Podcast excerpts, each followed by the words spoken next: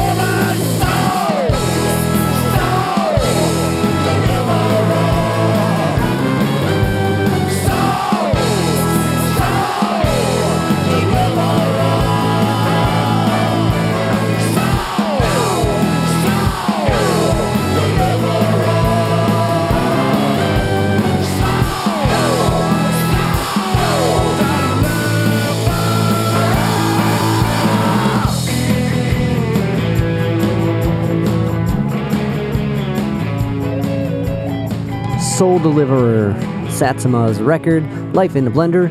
Check out this record, friends. This record is a straight banger. I cannot recommend it enough. Um, so when I started looking at Don's history, he's an author and he's written like 50 books. Like way you I try to go in deep before going into these interviews and this was just very overwhelming because where do you start with someone who's written 50 books?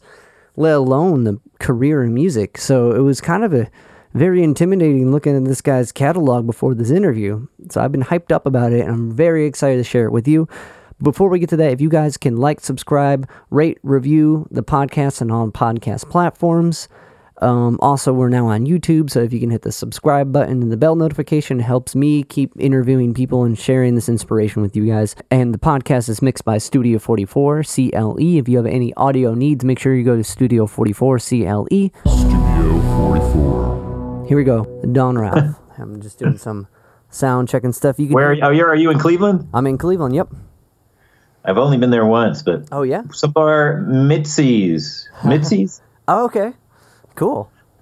That was a cool bar. Yeah. And, uh, you know, I was passing through and also went to uh, Grog Shop. Is that still there? Yep. Grog Shop's still there. Um, I saw, uh, oh, God. Uh, what's his name? Oh, man. I'm going to forget now. Who did I see? Who is that guy? He's kind of like, you know, he looks like Ron Jeremy, but he's like got this soulful voice. Uh, oh, man. Forget his name. But he's like very popular. I don't know, you know, on the indie scene. okay. It'll come to me one day. Okay. Anyway. Give it 20 minutes. It'll pop back up. Yeah, yeah. Well, but Grog Shop was cool. Yeah, Grog's a great spot. We uh I play in a band in Cleveland and we did this uh the last show we they had, we did a fundraiser for the, Grog and the Beachland. We did two nights back to back for the whole like COVID shutdown and run of shows. So that was super cool. Um That's great. Yeah. Well, Everybody luckily- I know from Ohio is great. So maybe there must be something good with Ohio. well hopefully appreciate it. You know, uh, our friend uh, Chris Butler, we've worked with for a long time, oh, and from he's the from, uh, waitresses. from the waitresses. Yeah, yeah. He Yeah. produced the first record, and then he's he's I think he's in Akron right now, around there. He moved Oh, back there from. New York. Yeah, okay. I mean, he's got a he's got a wild story because he bought Jeffrey Dahmer's childhood house. What? yes, That's awesome. he was looking for a cheap house. I mean, he was looking for a nice house that didn't cost much, and he kept they kept showing. I forget where that house is exactly. Somewhere in Ohio, right? Okay. And then he was looking for a house that he could afford, and, and the realtor said, "Well, this one is uh, is affordable." And Chris No, Butler's not. looking at it, and and then you know he uh, he says, "Why is it so affordable?" Well, he says, "Well, I have one thing to tell you. You know, Dahmer grew up here." Got some weird vibes going on.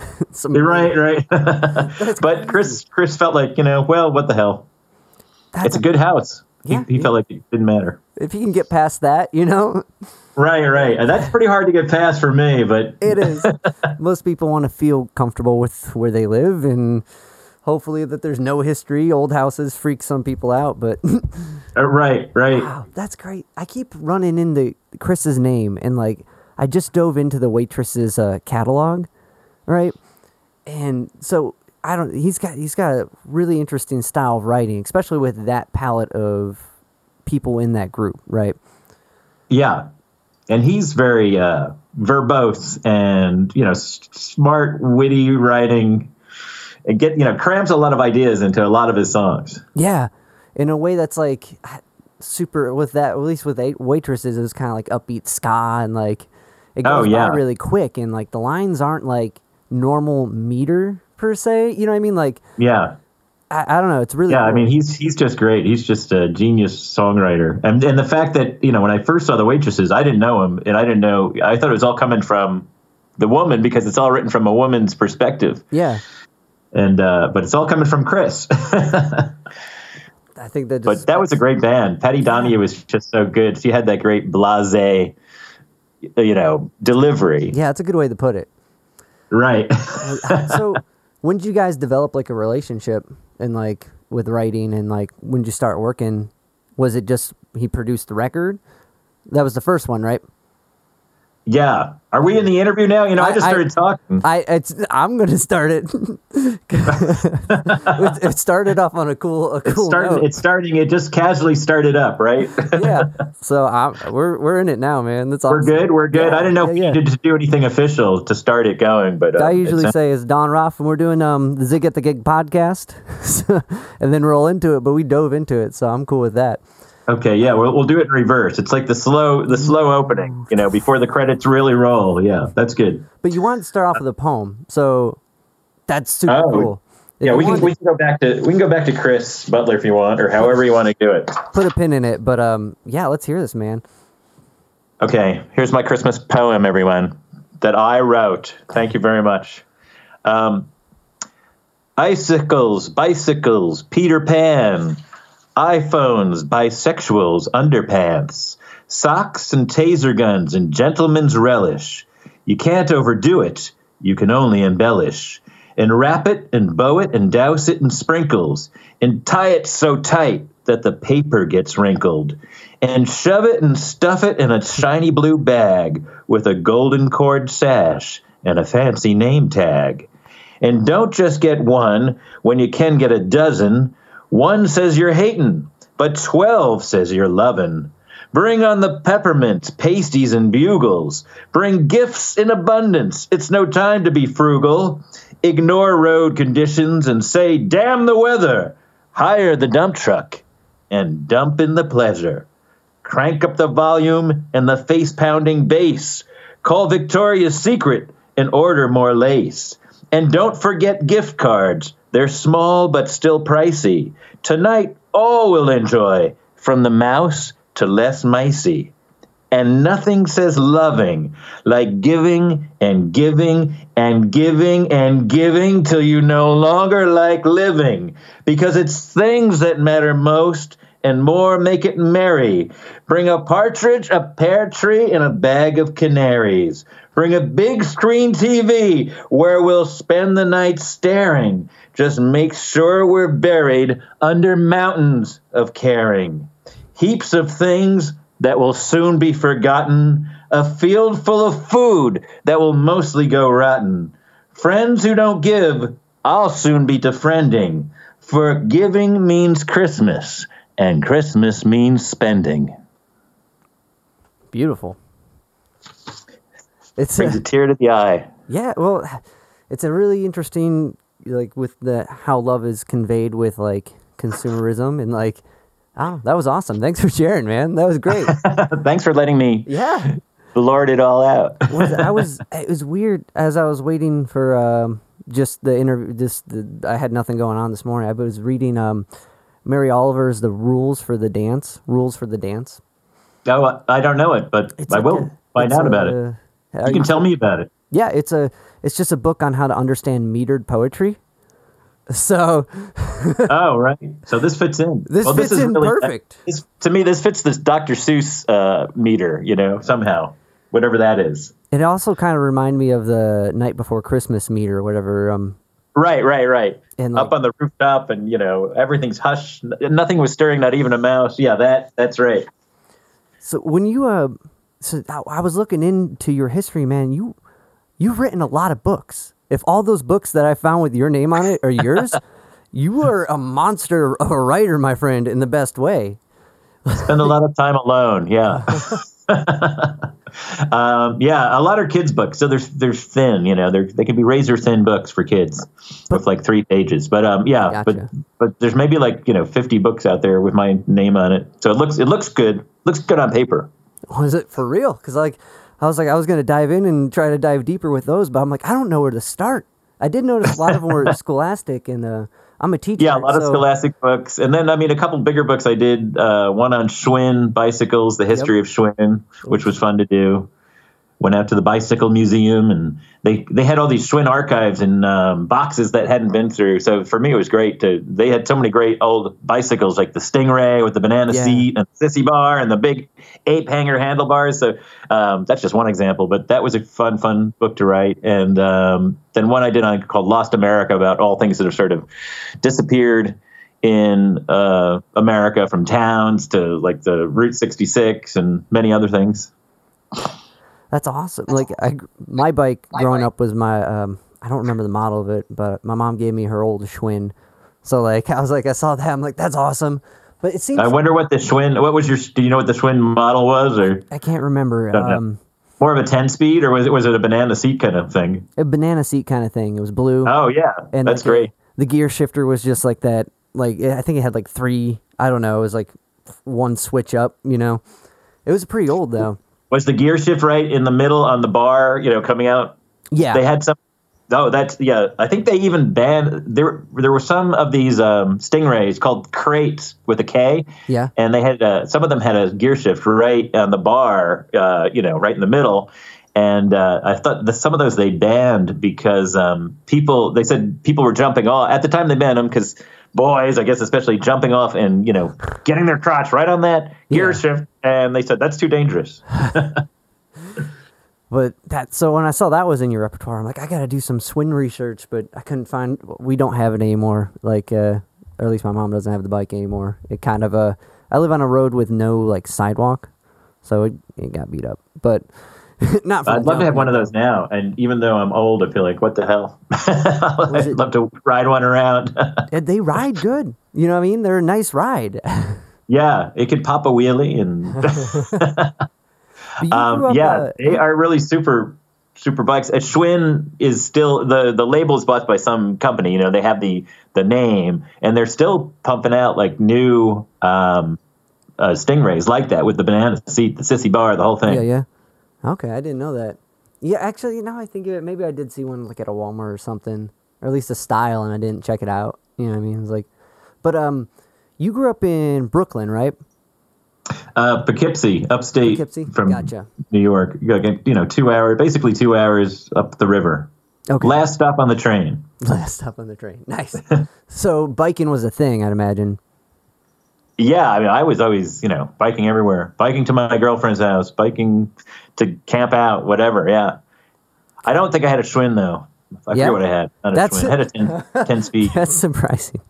I would have thought for sure a that would have been the reason that book existed was. right. He must have had a Schwinn. Don't tell anyone. But that's amazing. Like the amount of research, even in a small book, like like I saw you had one on Java and one on free speech. The amount that goes into a small book ha- is a condensed amount of research. So the just to be able to take in that many topics and present it in a way that's, if it's for kids, understandable on that level. You know what I mean? This, you got to fully understand the subject matter to explain it to a kid. and like, so to come out. yeah, you're like, doing a lot of homework on these uh, subjects and talking to a lot of people and making sure you got it right and running stuff by experts. Make sure you have it correct. Yeah. So was writing always the thing? Did music come? I mean, when you stepped into music, was it like a later shift, or was it kind of hand in hand? yeah, I'd say they're running along parallel tracks where I'm always writing uh, nonfiction too. I mean, I studied journalism, so Okay. I'm doing one track where I'm doing journalism, and then on the other hand, doing music and writing songs and being in a band for all those years, Gotcha. having the two lives going. so and I can see where they kind of like meld together, and the amount of stress. If I gotta get this done, we gotta put this done. Like, oh, the gig's tomorrow. Did we finish the song? No. Ah. But um, all right. yeah, and you grew up like as far as like musically playing around CBGBs. Right. Uh, in the 80s, you know, playing CBGBs. And I always felt like when I first saw CBGBs, it was intimidating. It just seemed that way, like a scary place at first, right? But Yeah. then as soon as you get in there and meet everybody, everybody who ran that place, starting with the head of the pyramid, Hilly Kristal, uh, were those people were, were really nice. And, uh, you know, I wish it was still there. I wish he was still there. Hilly was just this great character, though, totally seemed maybe off putting at first, but he talked very slow and would say, How are you doing, Don? Glad you could play. Had a deep voice. he was an opera singer, I think, originally. Wow. And then started, you know, CBGBs. But um, it, CB's turned out to be, you know, the friendliest, uh, most welcoming place. I always say that I'm still friends with. There's a waitress. If she hears this, Allison Aguiar, and she's married and has kids, and our my family knows her family well. Still to this day, we're still in touch. That's amazing. I imagine the environment, just because of all the bands that came out of it, would be intimidating but welcoming. But I, I don't know. Being in it was like would be a whole different experience. Was that it though? Was like go? Did you start with uh Sorry, I'm coming out. I've, I've been excited to talk Yeah. to you, Don. Good. Like, Throw it all at me. Yeah, no, it's all good. I'm thinking about it all. It's good to go back down the CBGB's tunnel with it all and think about it. And uh, no, it's intimidating. Yeah, because you see Talking Heads played there, and Ramones, and Television, and Dead Boys, and you know, you name it, Blondie. I mean, it was just it was. That's why it was so intimidating too. It's just like, oh my god, all these famous people played here. And as dumpy as it looked and run down, the sound system was superb. They put all the money in the sound system, not into the decor, or and not into the bathroom, which was notorious. You know, Yeah. As I remember, at one point it was just a hole in the ground. I mean, I don't think I think the toilet was ripped at one point, and you just sort of like squat over a pit. so yeah, everybody talks about the CBGB's toilet, infamous toilet. And there's still. Did you know that CBGB's um, the name? They were still somebody owns the name that maybe is part of the fam, Chris, Hilly Kristal's family. Yeah. and and they have that um, CBGB's in Newark Airport. There's a CBGB's. That's a. I haven't been there yet, Huh. but it's a restaurant with a name, and I. I mean, I imagine the bathroom there is better than I would hope. original club. I don't think a, a restaurant would be able to have a bathroom like the club. I don't know what the why clubs can get away with having uh, holes for bathrooms. Like uh, speaking the grog shop, great place, but Uh. Does the grog shop have the same bathroom Maybe a little- amenities? maybe a little bit better. I don't know how the CBGB sounds like it straight up was a hole. Grog shop's got a metal thing above the hole. See, that's So- that's fancy. I wouldn't be used to that fancy. How do A I bathroom. such extravagance? Um, so, who was around when you were playing there? Like, who were the bands that you were sharing bills with? And was it Life in a Blender?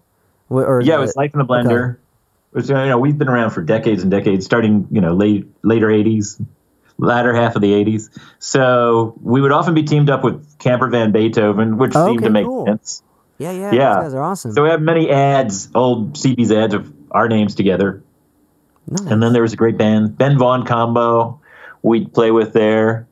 Um, trying to think. I mean, I can't think of all the names. We would often be put on all the. Hilly would throw you on with bands that maybe weren't necessarily part of your uh, sound either. I mean, I don't think we're totally punk, but I remember we played some punk nights, ska nights that we were just part of the mix. And I just think uh, they they would book him that like that, and they just thought like anything goes. If you uh, deliver it, it doesn't matter if you're different Yeah. from what's going on.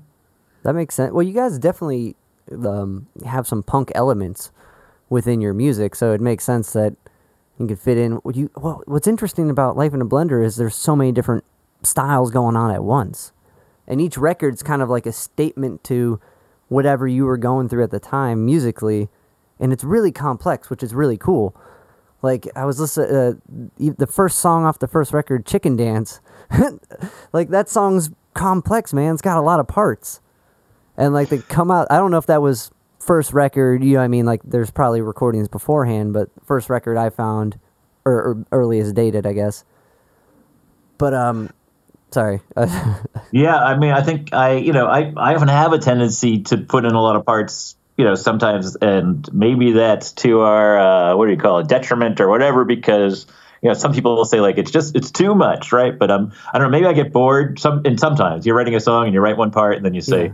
Oh, that's good, but God, I, you know, let's put add something else in, and then like that song, Chicken Dance, I feel like has 50 parts going on one after the other. it's complex it's awesome i was like because the new I've always liked that. I mean, there's a video out there. If anybody's you know hears this and wants to check out the video to Chicken Dance too, is really I think great that we did years ago and worked with a live chicken, you know, that we got at the uh, the butcher shop. This Chinese butcher shop in Brooklyn. Yeah. You know, we went in. You can buy a live bird, which I you know until we did this video, I didn't know you could do anything like that. Walk into and the scene I've described the scene before, but the scene of walking into that butcher shop was just wild because um, you walk in and you hear all these chickens, you know, Yeah. and you know, uh, uh, and then I look into this sort of dark room, and there's these two older women wearing rubber boots, and their feet are in this kiddie pool, and they're sitting on short stools, and they're taking chicken after chicken, and they're breaking each chicken's neck, Ugh. and blood is filling the kiddie pool. I mean, it's sort of like Jeez. you could have made a David Lynch scene out of this you know scene where you buy the chicken. And then we b- bought the live chicken and had the chicken out for the day and filmed it in new york and at restaurants and wherever we wanted to have the chicken. And i felt bad that night because we brought that that chicken felt like oh man this is great. This is the life. Yeah. i'm out. I'm a movie star. And then at the end of the day we said well why i'm not going to kill a live chicken. I'm just going to bring it back and return it. Yeah. And you know, we walked back to the butcher shop, and I can imagine that chicken looking up, going, "Oh no, what are you doing? You gave me a great day out, and now this. The most famous chicken here yeah that's a Don't bring me back to the slaughterhouse after a nice day out." oh man yeah that'd be a weird like weird emotions I felt bad with watching editing that video like i wonder what's going on with the chicken like what a intense scene though. Like, uh, but uh, uh, but yeah, that song is super complex in a good way, and like, but the me- I think it carries the me- it's not detrimental to the message of the song. I feel I feel like it helps illustrate it more with all these different movements, and like with the new record, there's it's like almost like a condensed version of a lot of movements, and like I. It, it's really I don't know if this is part of your writing style that has gone with writing like books and such, but it's a really cool want to watch from the beginning and all these other records in between to the newest one that came out. Like this this complexity than like um I'm trying to think of the male song. Why can't I, I'm blanking right now. Um but that The on the new record or the no, this was a uh, shit. I should have put that. well, the mail you got that that's in the chicken dance song. You know, where's my mail? Oh yeah, He- no, that that no the the male uh, male uh, carrier. Fuck, why can't I think of it today? Uh, Or or you mean about the mobile wash unit? mobile song? wash Or- unit. Yeah, fuck. Yeah, that's uh yeah, and that's about, you know, living in New York. There's always these trucks that go around after hours, late at night with all the guys who and women who clean the subways with their power hoses and that was just really feeling, you know, a um, brotherhood or a, a, a kinship with Yeah. the late night worker, you know, who's out there working away, struggling. I feel like it's a people sing people like that. It's a like a that's a three four time song and uh, waltz sort of Yeah. time signature and uh, and when we do that live, I feel people really get into it. Like we're it's like a workers song. We're all working together, uh, working hard. I am a member of the mobile Wash unit. Yeah, it's. People I've been sing singing. along. I've been singing it to myself all week, but that's that's uh, that's like the it goes from these comp the, like a song like the chicken dance uh, chicken dance to to that where it's like complex to simple but carries the same weight in a way. I don't know. It's really it's really cool. Your uh, your ability to write in different styles like that. Well, well, thank you. um, no, yeah, and I guess I that's you know maybe that's sort of uh, captures the name of the band too. That we're not. I feel like we're not married to one style ever, and you know, again, maybe that's to our our you know it doesn't help us become popular because everyone's like, well, what's your sound? You know, and it's like, well, I don't know. We play around with you know all different. We could this song could be country, and this song's going to be darker and weirder, and you know, it's all over the map. So. Well, there's I do remember, yeah, we would write some songs early on, and you know, we'd try to send them out to producers or whatever. They say like, "Well, you know what? It's, there's too many parts. That's the problem. it's not simple enough. Just do three chords." Uh cool punk rock, right? Right.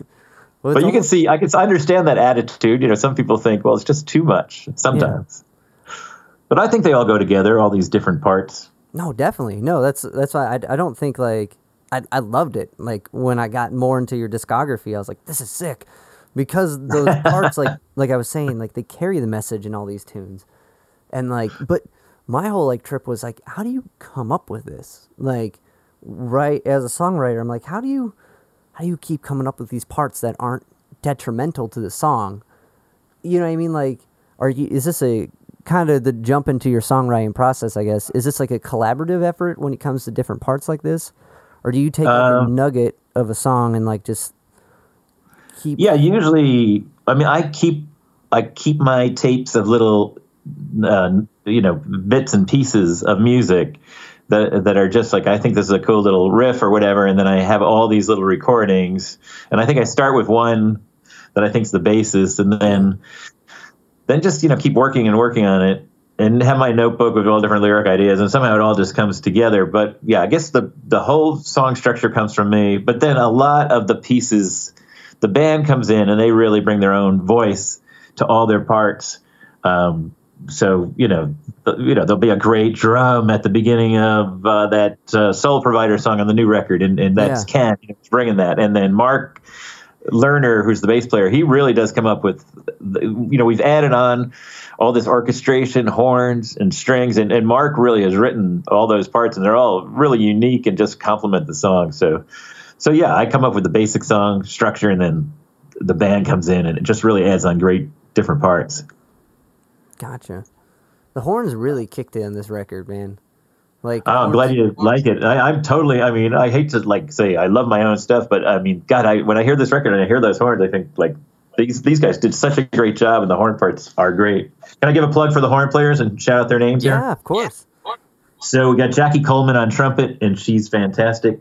Drew Krasner on alto, alto sax, and uh, Kevin Melringer on trombone. And uh, uh, Jackie and Kevin have played with us before live, and then Drew jumped in. But um, we, don't always have horns live. It's just sometimes Yeah. just too hard. But um, yeah, they they were just super fantastic on this. I get it. Like I'm in a three piece, and it's hard enough to get two guys to show up. Let Yeah. horn section. Right. You know what I mean? Just to get you know, hey, can you make it to this rehearsal? Well, you know, I'm kind of busy that night. and I, I, it, there's like a different mentality with like str- guitar and bass player, like rock band musicians compared to like horn players or, or, or like string players. They're like, I, I don't need to rehearse. Just give me the music. I'll show up and it'll be fine. You're like, man, I want that confidence. like, Yeah, I mean, yeah, it, is, it gets complex when you have them in rehearsal too. But Yeah, I mean, sure. basically, we'll have the gut core band, the bass and the drums and the guitars, and just do that and get the get it all down, and then add on the horn and bring them. If we do a live show with horns, we'll you know bring them in um, after we've gotten everything else down. gotcha. Yeah, I, I don't know. With a horn section like that, it's that it's more like it's more. It's got to be like an event type gig. Like this is the CD release. Can you make it? like Right, right, right. Plus, you know, you got to pay everyone, and you know, and we want to, and you know, For so sure. got to have a bigger, got to have a bigger show. I mean, we often just play, um, and I shouldn't say just, but we'll play uh, Barbès in Brooklyn, which is a great little club, but Yeah. you know, it really is the size of a postage stamp, and you know, even to have uh, us normal six of us in is really crowded in there. So yeah, got to find the right space, do a bigger show with the horns. was it Brooklyn's got a lot of cool venues. I mean, I don't know now if that's the case, but I went out there uh, to did like a four day like stint, played like seven shows, something ridiculous.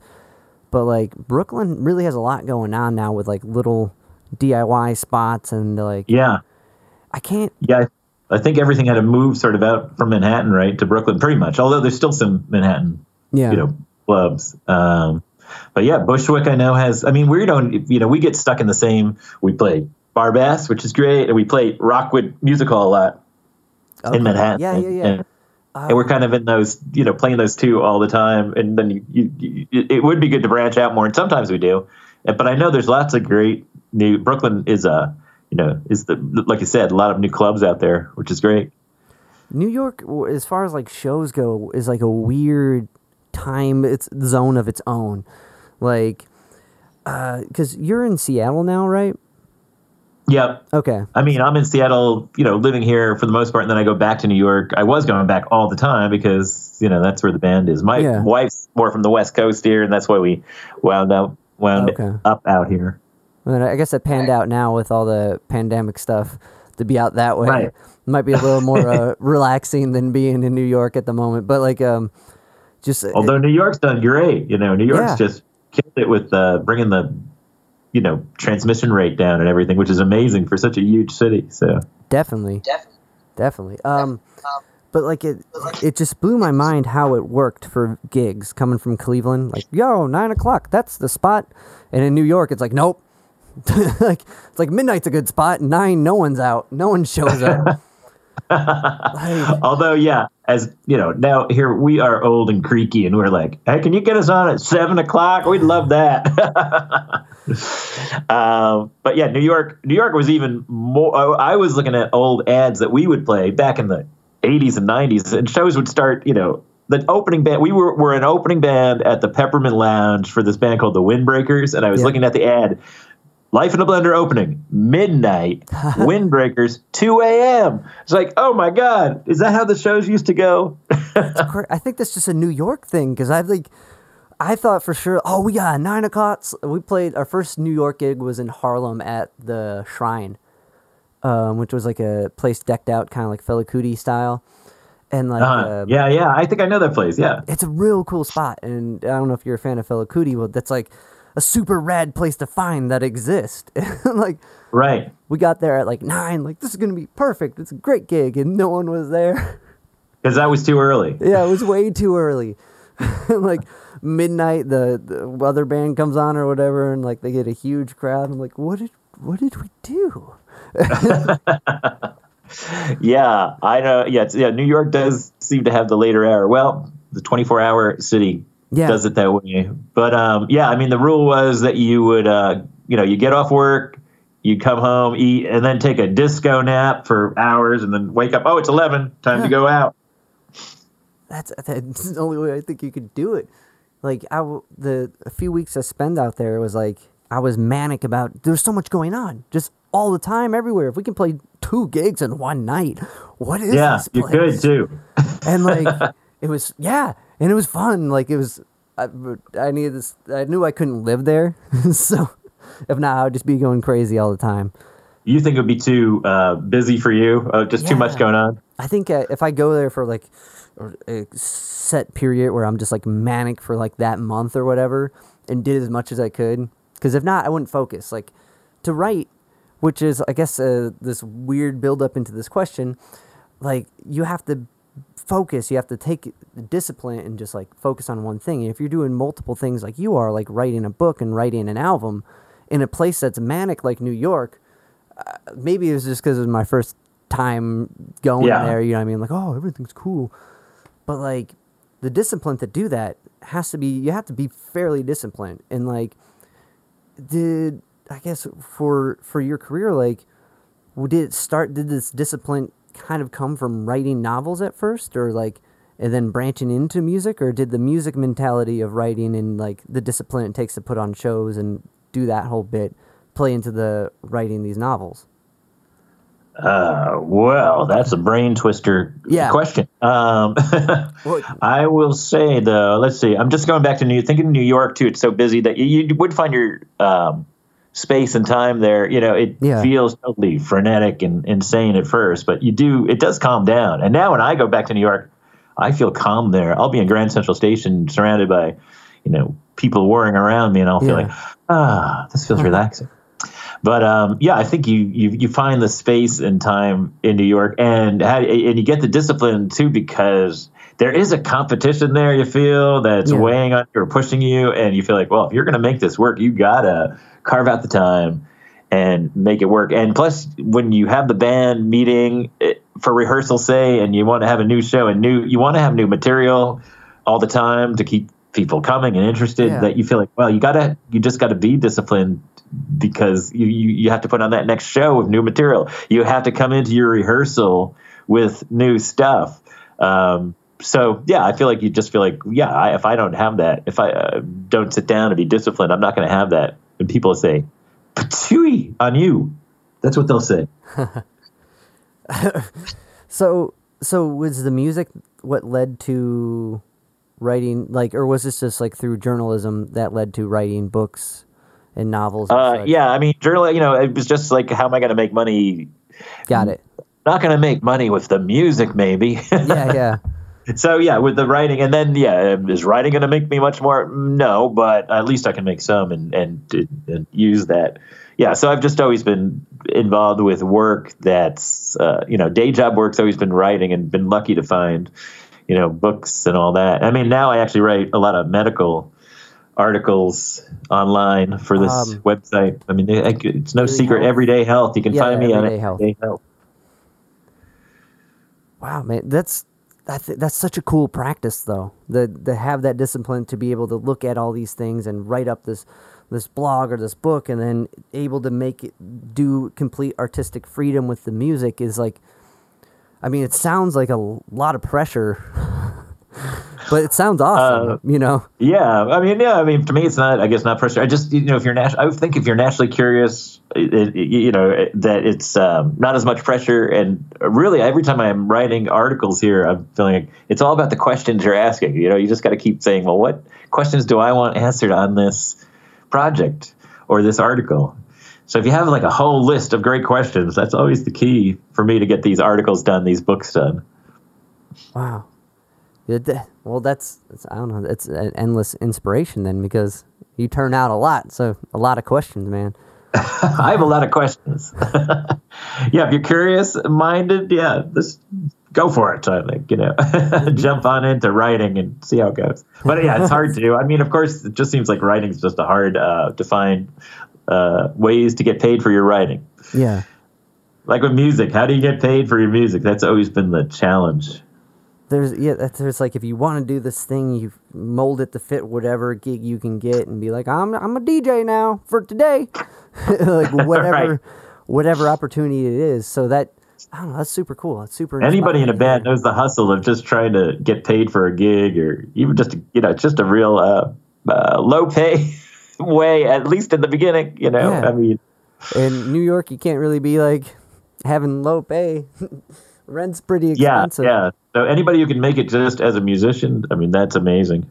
And especially now, what do you sell? I mean, you sell some product at a show, T-shirts or whatever, but then every everybody's like, so many people. Well, I'll hear it on Spotify, and then I'll get my point.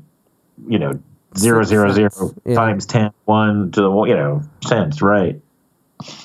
Yeah, and it's it's weird because like it kind of goes back to a with the whole genre thing. Like Spotify markets your genre to this playlist to this the in, and when you're a band like like Life in a Blender, where you blend all this different styles and stuff, and you don't necessarily fit that algorithmic push.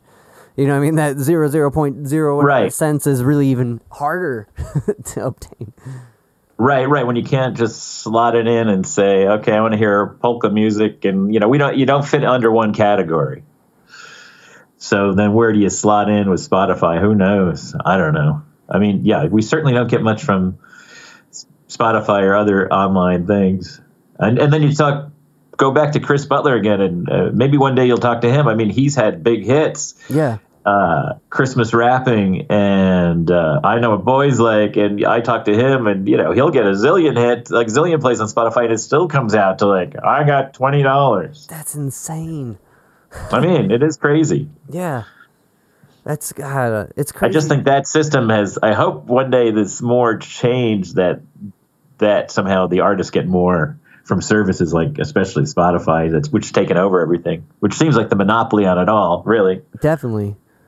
Well, Because it's so uh, they were just on top of it or whatever when the streaming service came out and or bought out everyone else and like, but it, it it's to to move a, a musical product now. It's got to be more than just the tracks, which is because any now anyone can just hear just the tracks, and if you're not doing Yeah. it, you don't get that exposure. So there's this whole like mm-hmm. contradiction, like of how to how to do it right. And that's um, why I think like with this record, you you had a physical copy of the record. I forget if you did No, I did not. But I Oh, you know, I I- because I'll I send you know one. that'd be awesome. because we, it's got you know, like you said, you're trying to move product to sell different things. So with this one, we made this album, Satsuma, is more of a book. yeah, Uh, so it's taller. I say, you know, in, it doesn't fit conveniently in your CD rack at all. It just juts out. Um, so you can find it easily. But uh, but that you know we wanted to make something different that maybe people would be more uh, wanted to buy because it's oh this isn't like your regular CD. You know it's really like a book with a CD in it, and then it has we had a original we have artists excuse me artist friends who did original art for each song. And then we had friends some bartenders and just others who like to make cocktails who came up with original cocktail recipes for each song.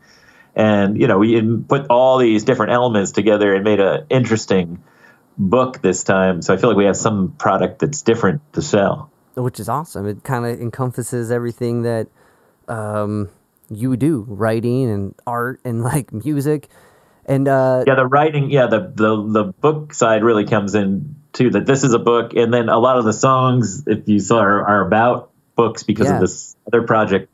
I'm involved with the bushwick book club which uh, susan Hwang in brooklyn had started about you know all these she brings together all these different artists and musicians who uh, will write a, uh, an original work about a book uh, for each show that she puts on. And then this idea that she's done where artists are writing songs about books has really taken off. And there's branches of the Bushwick Book Club now in Brooklyn and Canada and out here in Seattle. There's a huge one. And there's one in Los Angeles and just all these different towns across the country now are doing Bushwick Book Club nights. And, and even in London and Sweden, there's branches. So it's, it's been really cool. That's awesome. Uh, there's there's all that that it really exploded, and it's really been great for me because you're just writing about different subjects that you wouldn't normally write about. yeah, and different like perspectives because you're taking on these characters from these novels. I think. Yeah, yeah, it definitely has pushed me. And on this new record, uh, you know, an example with that, there's this "Ocean is a Black and Rolling Tongue" song that we have. Yeah, the last one. and that's that's totally dark. I said that this that's the first song I think I've written that has zero humor in it. I mean, it's just it's about a hitman with a hammer, a story that Jonathan Ames wrote, and and he's usually a funny writer. He's written Bored to Death and all these other great uh, funny books, and then he wrote this novella that's just a total film noir type of story about a hitman with the hammer, and uh, so it's just totally bleak and dark, and it was great for me too because you know, hey, I I've never written something so dark. Was it? That's. I mean, that's uh, only can come from taking other perspectives like that, and like each song on it is like comes from another one, right? Uh, like the song right before it, because there's certain words that stuck out. Like w- the the tune before it, there's a line that says, "When it all goes cattywampus." I'm like, that's a term. I have a friend who says it all the time, but that's the only person I've ever heard say it. Yeah, I don't. I maybe this is the only song that's ever used the word cattywampus. I we'll say it right here. We'll claim the coin the term. I'm going to take the title. I'm calling up Guinness Book to make sure Unless that I'm- we get that title. Uh, yeah, and that's like, and that one is a totally a country romp song. That's the only song on the record actually that's not uh, based on a book. Oh, that's okay. just from my brain. Cat, but well, The word word? cattywampus just came up. I thought like, why not throw it in? That's awesome. See, I thought for sure, like coming from these novels, I'm like, that has to be one. No one just throws that term around. All right. the curse of reading too many books is like, oh man, he's throwing in another big. He's throwing in that fancy cattywampus word now. Now I feel all cattywampus. I don't know where it's coming from.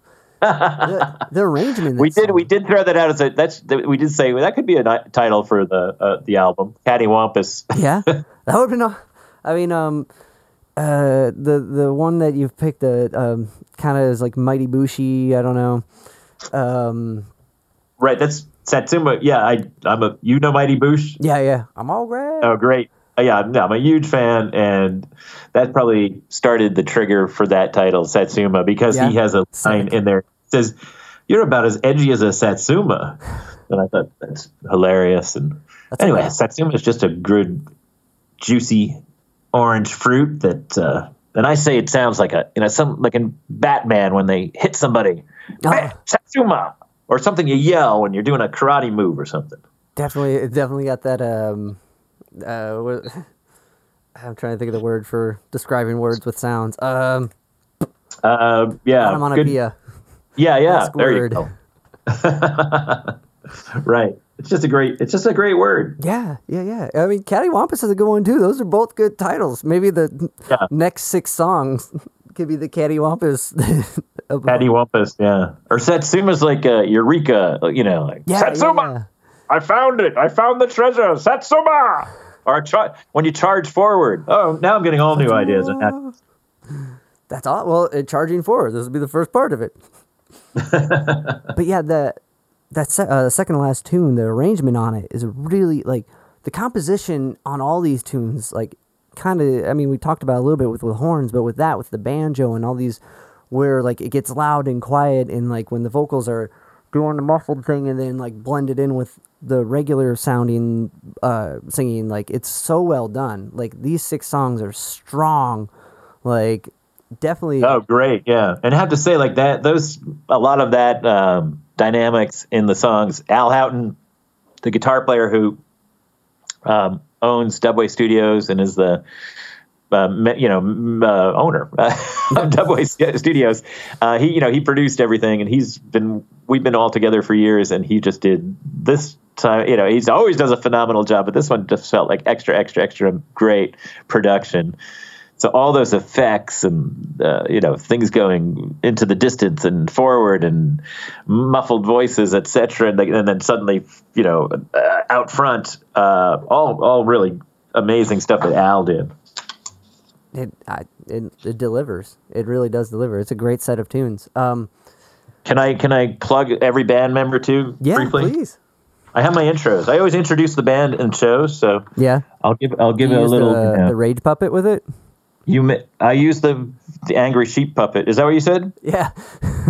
I have an angry uh, sheep that I've always I use a lot in shows that yells at the audience. I Oh, mean, so- we incorporate some puppets. Yeah, the sheep can yell. You know, yeah, he'll say like, "If I get one message across to you tonight, it is this: No one likes you. Stay, stay dressed to succeed. More clothes good, less clothes bad. Wear wool. I mean, I anyway. He That's yells at the audience. And well, I didn't know uh, if he was it's like been great. introduction puppet for the band. Yeah, he's a bit of an introduction puppet. But also, I'll say here, you know, which band member do you prefer? Al Houghton tempting you to get lost in his dense, prickly thicket of hirsute, of his hirsute torso, or is it Ken Meyer whose wagging, beckoning finger captivates you with its raw, organic masculinity and scent of marzipan? Or do you prefer Dave Moody with his shape shifting androgyny that confounds and sends you into spasms of unzipping? Or perhaps your choice is Mark Lerner, who beneath his priggish exoskeleton has imprisoned a daredevilish ne'er do well.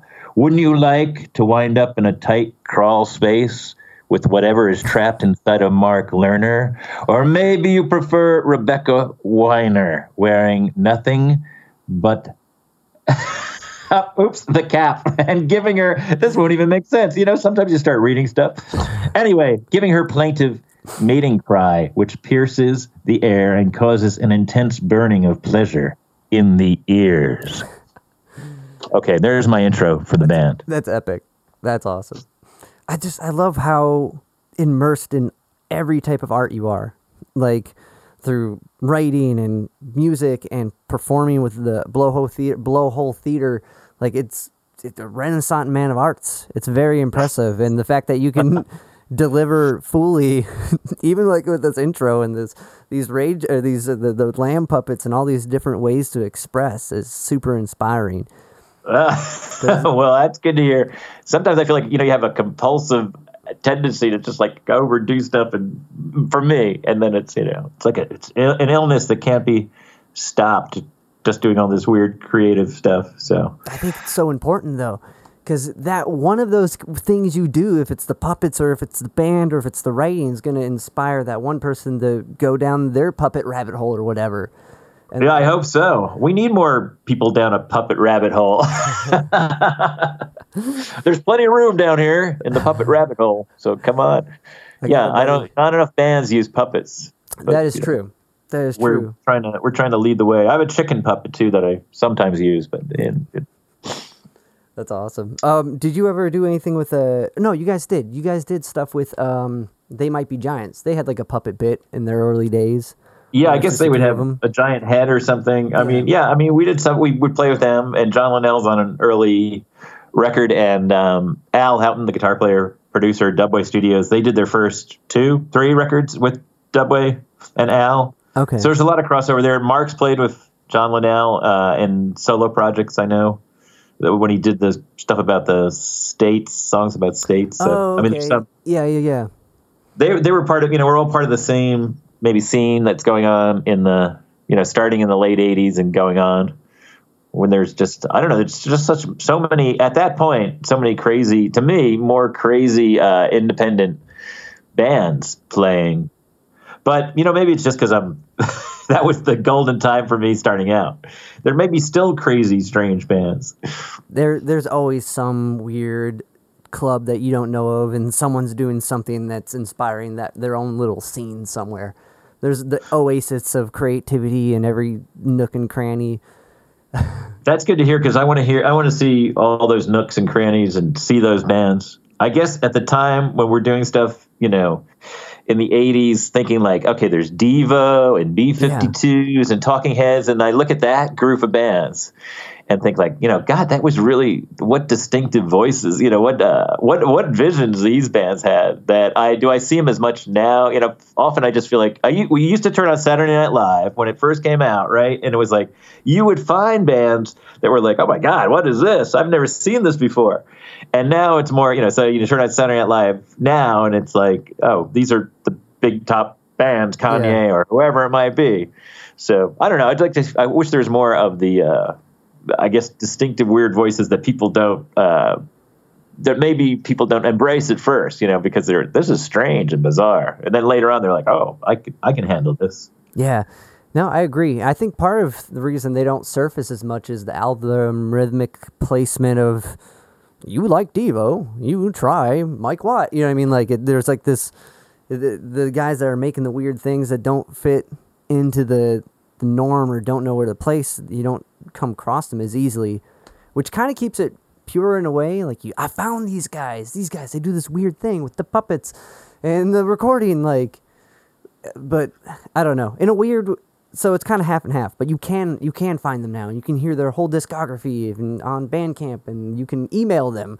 Like we're that might have not been the same reach before. So it's like a weird Right, of the right. two. Yeah, I guess on the internet, they're out there. You just got to dig more. Yeah, Yeah, you got to get off the path of the you like you said with Spotify saying you like this, you'll like that. You know, Yeah, it's, yeah. you can't just follow the algorithm that's sent toward your brain. which even though sometimes you're like, oh, I do like Mike Watt. I'm glad this came up. Like right. I didn't know yeah, he was in this sometimes it works. And I'll give credit to Spotify. Certainly, I'll say, you know, yeah, put in Mike Watt or whatever, and then something else comes up. It's like, okay, they're right. I like it. I haven't heard it before. Which yeah, I mean it works, but as far as finding the weird off the pattern, off the off the beaten path sounds, it's they're not there. They're not there. You gotta dig for it.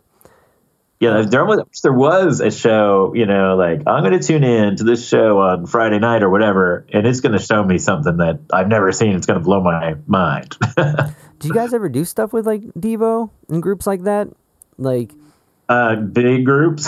well, I mean, like just because you know being around the CBGB thing, and like I know Yeah, it's like mean- a different time, but yeah, I mean those- the, the name bands, yeah, that we, that you you know, I guess we've na- named them already. You know, they might be giants. We've played some shows Yeah, with yeah. at the beginning, and you know, definitely Camper Van Beethoven. I'm trying to think of all the, you know, we've had, we've had just our brushes with people Gotcha. in Berlin. We played between Mudhoney and the Buzzcocks, which was totally bizarre. yeah, Um, you know, we played with NRBQ once. We played with uh, oh, you know, it, this was a great match. Was uh, Dread? Do you know Dread Zeppelin? oh yeah. Oh. So that made sense mean- in some weird way. you guys got humor, but maybe not that much humor. Yeah, yeah, yeah. They're uh, hitch in the head with a giant fish humor, but yeah, yeah, yeah. really good. I mean, they're spectacular musicians, and that was just a, a one-off concept that they ran with. Uh, what you know, what was it like reggae or reggae ska? Elvis, impersonating Led Zeppelin covers. yeah, do it. Oh yeah, Elvis singing the Led Zeppelin in this kind of reggae ska way. Yeah, that was it, right? Yeah, it's ex- I remember finding them like in high school, being like, "What is this?" Because Yes. Now, do you see bands like that that, that take one idea like that and just run with it? Yeah. I don't know. kind of, but I guess it depends. I feel like if you come across them now, it's kind of like a gimmick a little bit. Like the what's the Ned Flanders band where they're all Simpsons Oh, right. characters, but they're Yeah, yeah. I mean, maybe maybe that's what they're called too. But yeah, yeah. I mean, see, I like that. Now and then, give me just like that one juicy idea like that and go with it. That's great. Mac I'll go with Sabbath, gimmick. Yeah. McDonald's characters covering Sabbath tunes. Like yeah, the concept bands are great. Or like a guar, you know. yeah, yeah. that. That's great. Oh, that's cool, man. Um, so kind of the when you got into music, you like literally stepped into music, right? You've heard the story. I've heard the story, and I thought it was so cool. Yes. Physically step into it. I literally stepped into music. It's true. So yeah, the tale is growing up in Poughkeepsie, probably in junior high, uh, and there was a dump that we had to cross through to get to the Veeder's pharmacy where they sold all the comic books and the candy and whatever you wanted. And Yeah. so we walked through there, you know, over this dump, and then yeah, one day, you know, two buddies are in front of me, and I'm bringing up the trail, you know, the end, and we're walking through, and I step on, you know, I just hear this hollow sound beneath my foot, like stepping on a box, and Yeah. you know, dig through the trash a little bit and pull out the box. It's not a box; it's a guitar case. And I open it up, and there's this great, you know, pretty great looking 12 string guitar. Nice. Uh, the neck was a bit warped, and you know, all my friends were like, "Oh man, you know, you're you found it. You're lucky." And you know, they were nice enough. You know, I had to push them back and say, "You know, I found it. Finders keepers. I'm keeping it."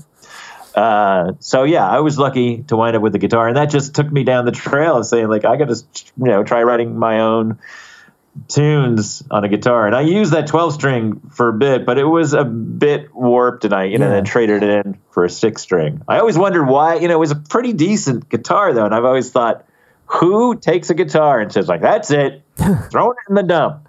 I didn't get the gig. I'm out. Do you know a do you- right. I thought like, you know, I'm writing these love songs for this girl I love. And then she rejects them. He's like, that's it. Throwing it away. This thing doesn't work. yeah, this doesn't work. It's supposed to, you know, be the love juice through this guitar. I'm getting rid of it. But but his loss or her loss of the guitar was my find. And yeah, that took me down the music trail. Do you remember what kind of guitar it was?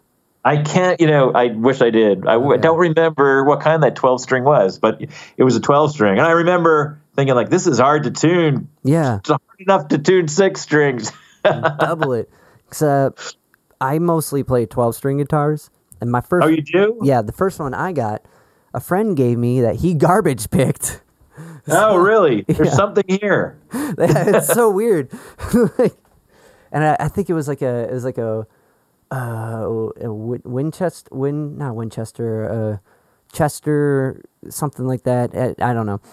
Well, me and my dad ended up fixing it and getting the play all right, but it was it was kind of warped. But I played that twelve string for a long time, and like it, it had decent enough action where you can play it without buzzing, and like. I didn't know, like, uh, I've heard the story about how you stepped into music, but I didn't know it was a 12 string. That, that hit home. Yeah, yeah, twelve string. Yeah, well, yeah. If you were playing twelve string and still are, it just definitely, definitely a callus builder too. Extra sure. callus builder. for sure. And like um, I don't know, I bounced between a bunch of stuff, but like I ended up uh, doing more like bar gigs, and the one guitar I had with a decent pickup, which I, I got a, a better like Fender twelve string down the line. I'm like, this one works, and I can run it through this wah pedal, and it doesn't sound like garbage. That's great. And the twelve strings, yeah, they definitely have a big, full, great sound if you can handle them and play them. Yeah, but they do wear these. If you do like a whole, uh, like a bar type gig where you're just playing like straight covers and stuff and just kind of strumming, like that, definitely your hands tired by the end of it. You're like, "Grr." I mean, now that I've long abandoned the twelve string, I don't know. The tuning must be constant, crazy tuning. I would think Yeah, going yeah. on. Especially now being cold and I don't know. But I, I do a Right. lot of open tunings anyway, so they're kind of like like open C, open D modal type stuff. Um, That's cheating. kind of. If all I did was bars, if I just banjo chorded up, I'll send you some stuff. Let me know what you think. But um, Yeah, no, I'd love to hear it. um, I kind of wanted to ask, wrapping up here, um, does Life in a Blender ever plan to do stuff with Big Leather? Ah. How man, that's funny because you you've dug in deep here, then, right? Yeah, man, I was excited. That album got me pumped. Or that are you consider since it is six songs, are we going with an EP or are you going with album? Uh, uh, uh, well, let me. Uh, let me- you Sorry, said Big sorry. Leather. I mean, Yeah. Big Leather is my my son's band, right? Is that what Yeah, you're saying? Exactly. and it's Um, awesome. I dig his stuff too. That's great. Yeah, he's in New Orleans, and yeah, he he's really he's gotten the bug too. Yeah, he's going to be. I said, you know, there's a quote by somebody in X. I think it was John Doe, and I read it in a fanzine ages ago. Who said like, if you're going to be hitting your head against the wall for the rest of your life, you better find a wall you like. And I feel like that's what music, that's what being in a band's like. And now he's he's going to be hitting his head against a wall now, like me. That did it. That's awesome. Man, John Doe. That's one guy I want to pick his brain. Um, So I mean, growing up. So yeah, he's he's doing it too. He's playing a lot of stuff. And he was just talking to me. He's, he's playing all this great solo stuff. I saw open open uh, chording, like you said. That's weird. That's so cool. Wow, what a weird, weird. I don't know. That's awesome. Um, did did you notice that as your son was growing up, was he interested in music, or is this something he got into later because it's kind of inescapable? Like, oh, dad does this cool stuff. Right. That it, part B is actually that's the true story. Yeah, he Okay. he didn't he he wouldn't he liked music and listening to it and had all great taste listening, but he wasn't playing anything. And then when he got to New Orleans, he picked it up, and you know for the past couple of years he's been heavily into writing his own songs and and doing it and playing out. That's awesome. Well, I hope there's a a, a a blend of the two bands at one point, or uh, Yeah, or at least a double bill. That would be great. that would be super sick. If he could see to play with his dad, that would be great. but that's good. Yeah, people should check out Big Leather too. Was definitely. Um, cool, man. And he do, he was a cart. Was he he was doing the cartoons before, or Uh, yeah, he's. I mean, that's been his main thing. Is you know he draws a lot of cartoon like illustrations, but other than other art too. But that was what uh, he just was always. Since he's been like two, that's been his driving thing. He, he'd be sitting at this bench at age two, just drawing and drawing and drawing. He's compulsive in his art. that's awesome. Is that what drove him to New Orleans? uh, w- uh, he was in New York at first and living there for a year, and then he had a girlfriend that Oh, they okay. her mother lived down there, and then they said, "Hey, let's move down to New Orleans for a bit," and then Gotcha. he moved down. They've since broken up, but you know he's down there and has you know tons of friends, and New Orleans, he met cool a great uh, community. There's such a great community of artists down there, and it's such a creative, great place, and there's no place like New Orleans. It's definitely its own little gem of a town. Like I've only been there once, and like I shouldn't say town, state, city. Um, but I've only yeah, been there I mean, once. I- yeah, New Orleans. You know, luckily we went down there. My wife and I went down there right before the whole uh, outbreak and spent like uh, a week and a half there, and it's just such a great place. There's music everywhere, you know, going on. You know, and uh, I know a couple other musicians there, and you know, it's it's just fantastic. There's this place with the carousel bar, you know, where the stools rotate around the bar. Cool. bar That's and- awesome. you know, every, you know, you don't see this in every city. And in that bar, I forget the name. What's I forget the name of that hotel where that bar is, where the carousel stools Bar. are going around. But Yeah. but uh, Lena Prima plays there every week at a certain point, and she's uh, Louis Prima's daughter, Yeah. and she gets up there with the full horn section and plays all her dad's old songs, and she does you know perfect uh, covers, of course, of her Yeah. dad's stuff. And the scene in there is wild, you know. People are just eating it up, and I, I was eating it up. But so anyway, that's just a slice. There's just this one little tiny sliver of all the action in New Orleans. Man, I, I imagine a bar with a carousel seats would be disorienting. like yeah, the more you drink, you're like, the, the dizzier you feel, and when you're actually Right. moving. I love that kind of stuff. More, you know, you need to have one out there in Cleveland, That carousel going around. But you have Mitzi's and uh, other places. Oh, the, there's a place called the Fun House. I bet we can make it a little more fun with some spinning. Um, Is Funhouse? Uh, there was a great. There is still a Funhouse here too in Seattle. That's a punk rock club. That's even cooler. I don't think Funhouse is a.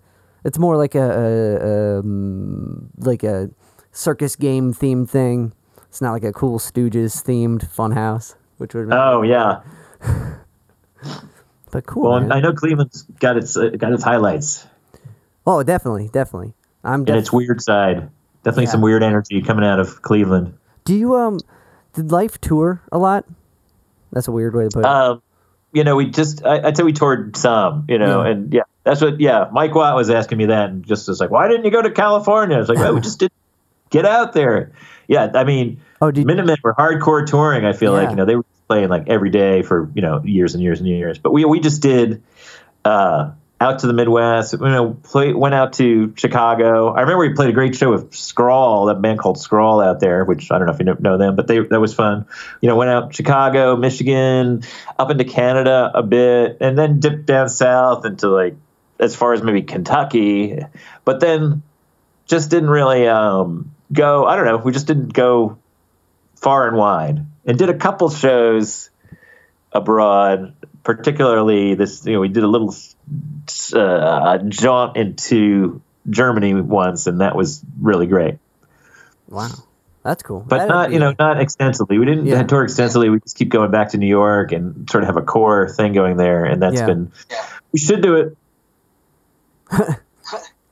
Yeah, no, for sure. Now it'd be a little harder, but uh, Yeah, I don't know how you're doing it now. I mean, some I hear some bands, including you know my son's band, Big Leather, going to some outdoor gig and leaving New Orleans, going to Alabama. You know, doing some sort of like sort of safe yeah, show outside, and so there's some gigging going on, but it's certainly pretty much shut down. yeah. It's not the same. It's not like it's not the small clubs where you meet all the people that are gonna book you the next time you're back. you know, it's it's definitely it works. I imagine for um, acts that already have a huge draw and can kind of make that cut and raise those ticket prices. You know what I mean?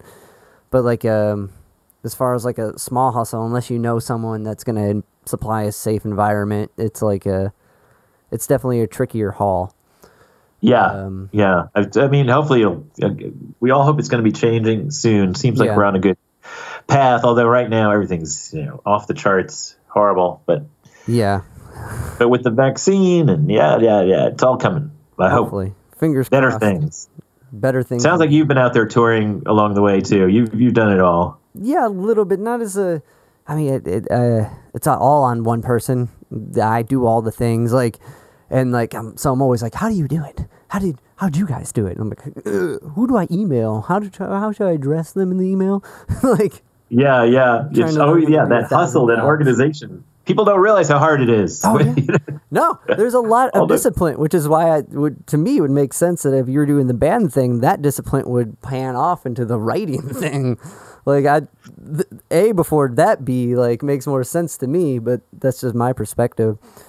Watt's really, uh, as far as did you do his um his radio show, the Pedro thing? uh, yep, yeah, yeah, yeah. Okay, Just cool. uh, last uh, Monday. Oh, okay, cool. Yeah, man, he, Watt's a character. He's awesome. Yeah, yeah, yeah. He's great. It was fun. Yeah, he's you know he he he takes you down rabbit holes for sure. Definitely, definitely. I did a, But yeah, he was great. He he talks at length with you, like you. You know, he really gets in, digs in. Well, thanks, man. I appreciate that. Well, Don, thank you so much for your time. This has been a blast. I've had a, a it's been awesome diving into your career and trying to figure out did he really write all these books? Maybe there's another Don. Is he really? Because like uh, th- th- when you're just looking online, like it's it's overwhelming. It looks great. so Yeah, and the record. I don't have any other life, just writing away in the basement. It's awesome though. so, but it's all true. Yeah, there's all those books. Like I said, some are very short. So Yeah, but still, like I was, I'm a teacher. I'm a music teacher, and I teach at a charter school for kids with autism, and I teach Oh, adaptive great. music lessons, right? And so, just to be like, okay, we're talking about rhythm, you know, what I mean, like to condense a subject so it's like hit points, and like they just get it, you know, what I mean, and it, it it's a lot of lot of build up to that one statement you make. So yeah, yeah, that's great though. That's great. You're doing that too. I mean, yeah, just it, it's. um I mean, it's you learn when you write these books, you learn too, and then to share what you're as you're understanding something, it it's good. It's been rewarding for me. What was it? I can, man, it goes from like the Ottoman Empire, the free speech, the Java. I mean, like, right. it's so awesome. But all this stuff's fascinating. I guess you know if you're naturally curious, and Yeah. like I say, is it more discipline or just compulsion to do these things? I don't know, but if you're a combination of those things, you know, it, it, it's great. It just feeds my brain. Is there a is there a drive for this curiosity? I mean, I, yeah, there's a drive. I don't know where where it comes from, but there's a drive. Yeah, There's a drive there's a drive. deep inside. oh, thank you so much, man. Well, I really appreciate your time, and um, Yeah, thank you. this has been great. And, uh, yeah, thanks for putting it out there. Can I say, oh, you know, people can go to lifeinablender.net if, and they can hear everything streaming. You know, you can hear it for free streaming, and if you like it, you can buy it too. But it's all there at you know lifeinablender.net. There it is, right there.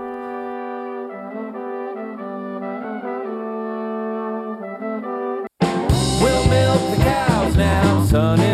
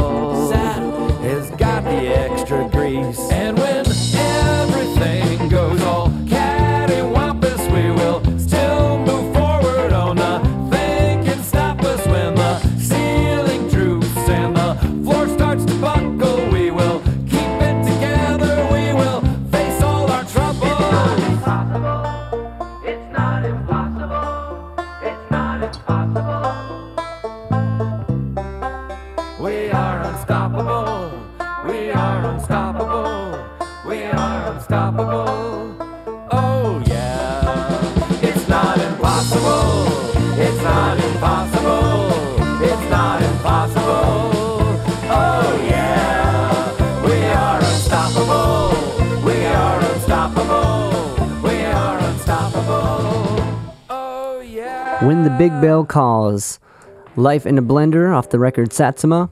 Check it out, friends. All right, stay tuned for the next one. Thanks for hanging.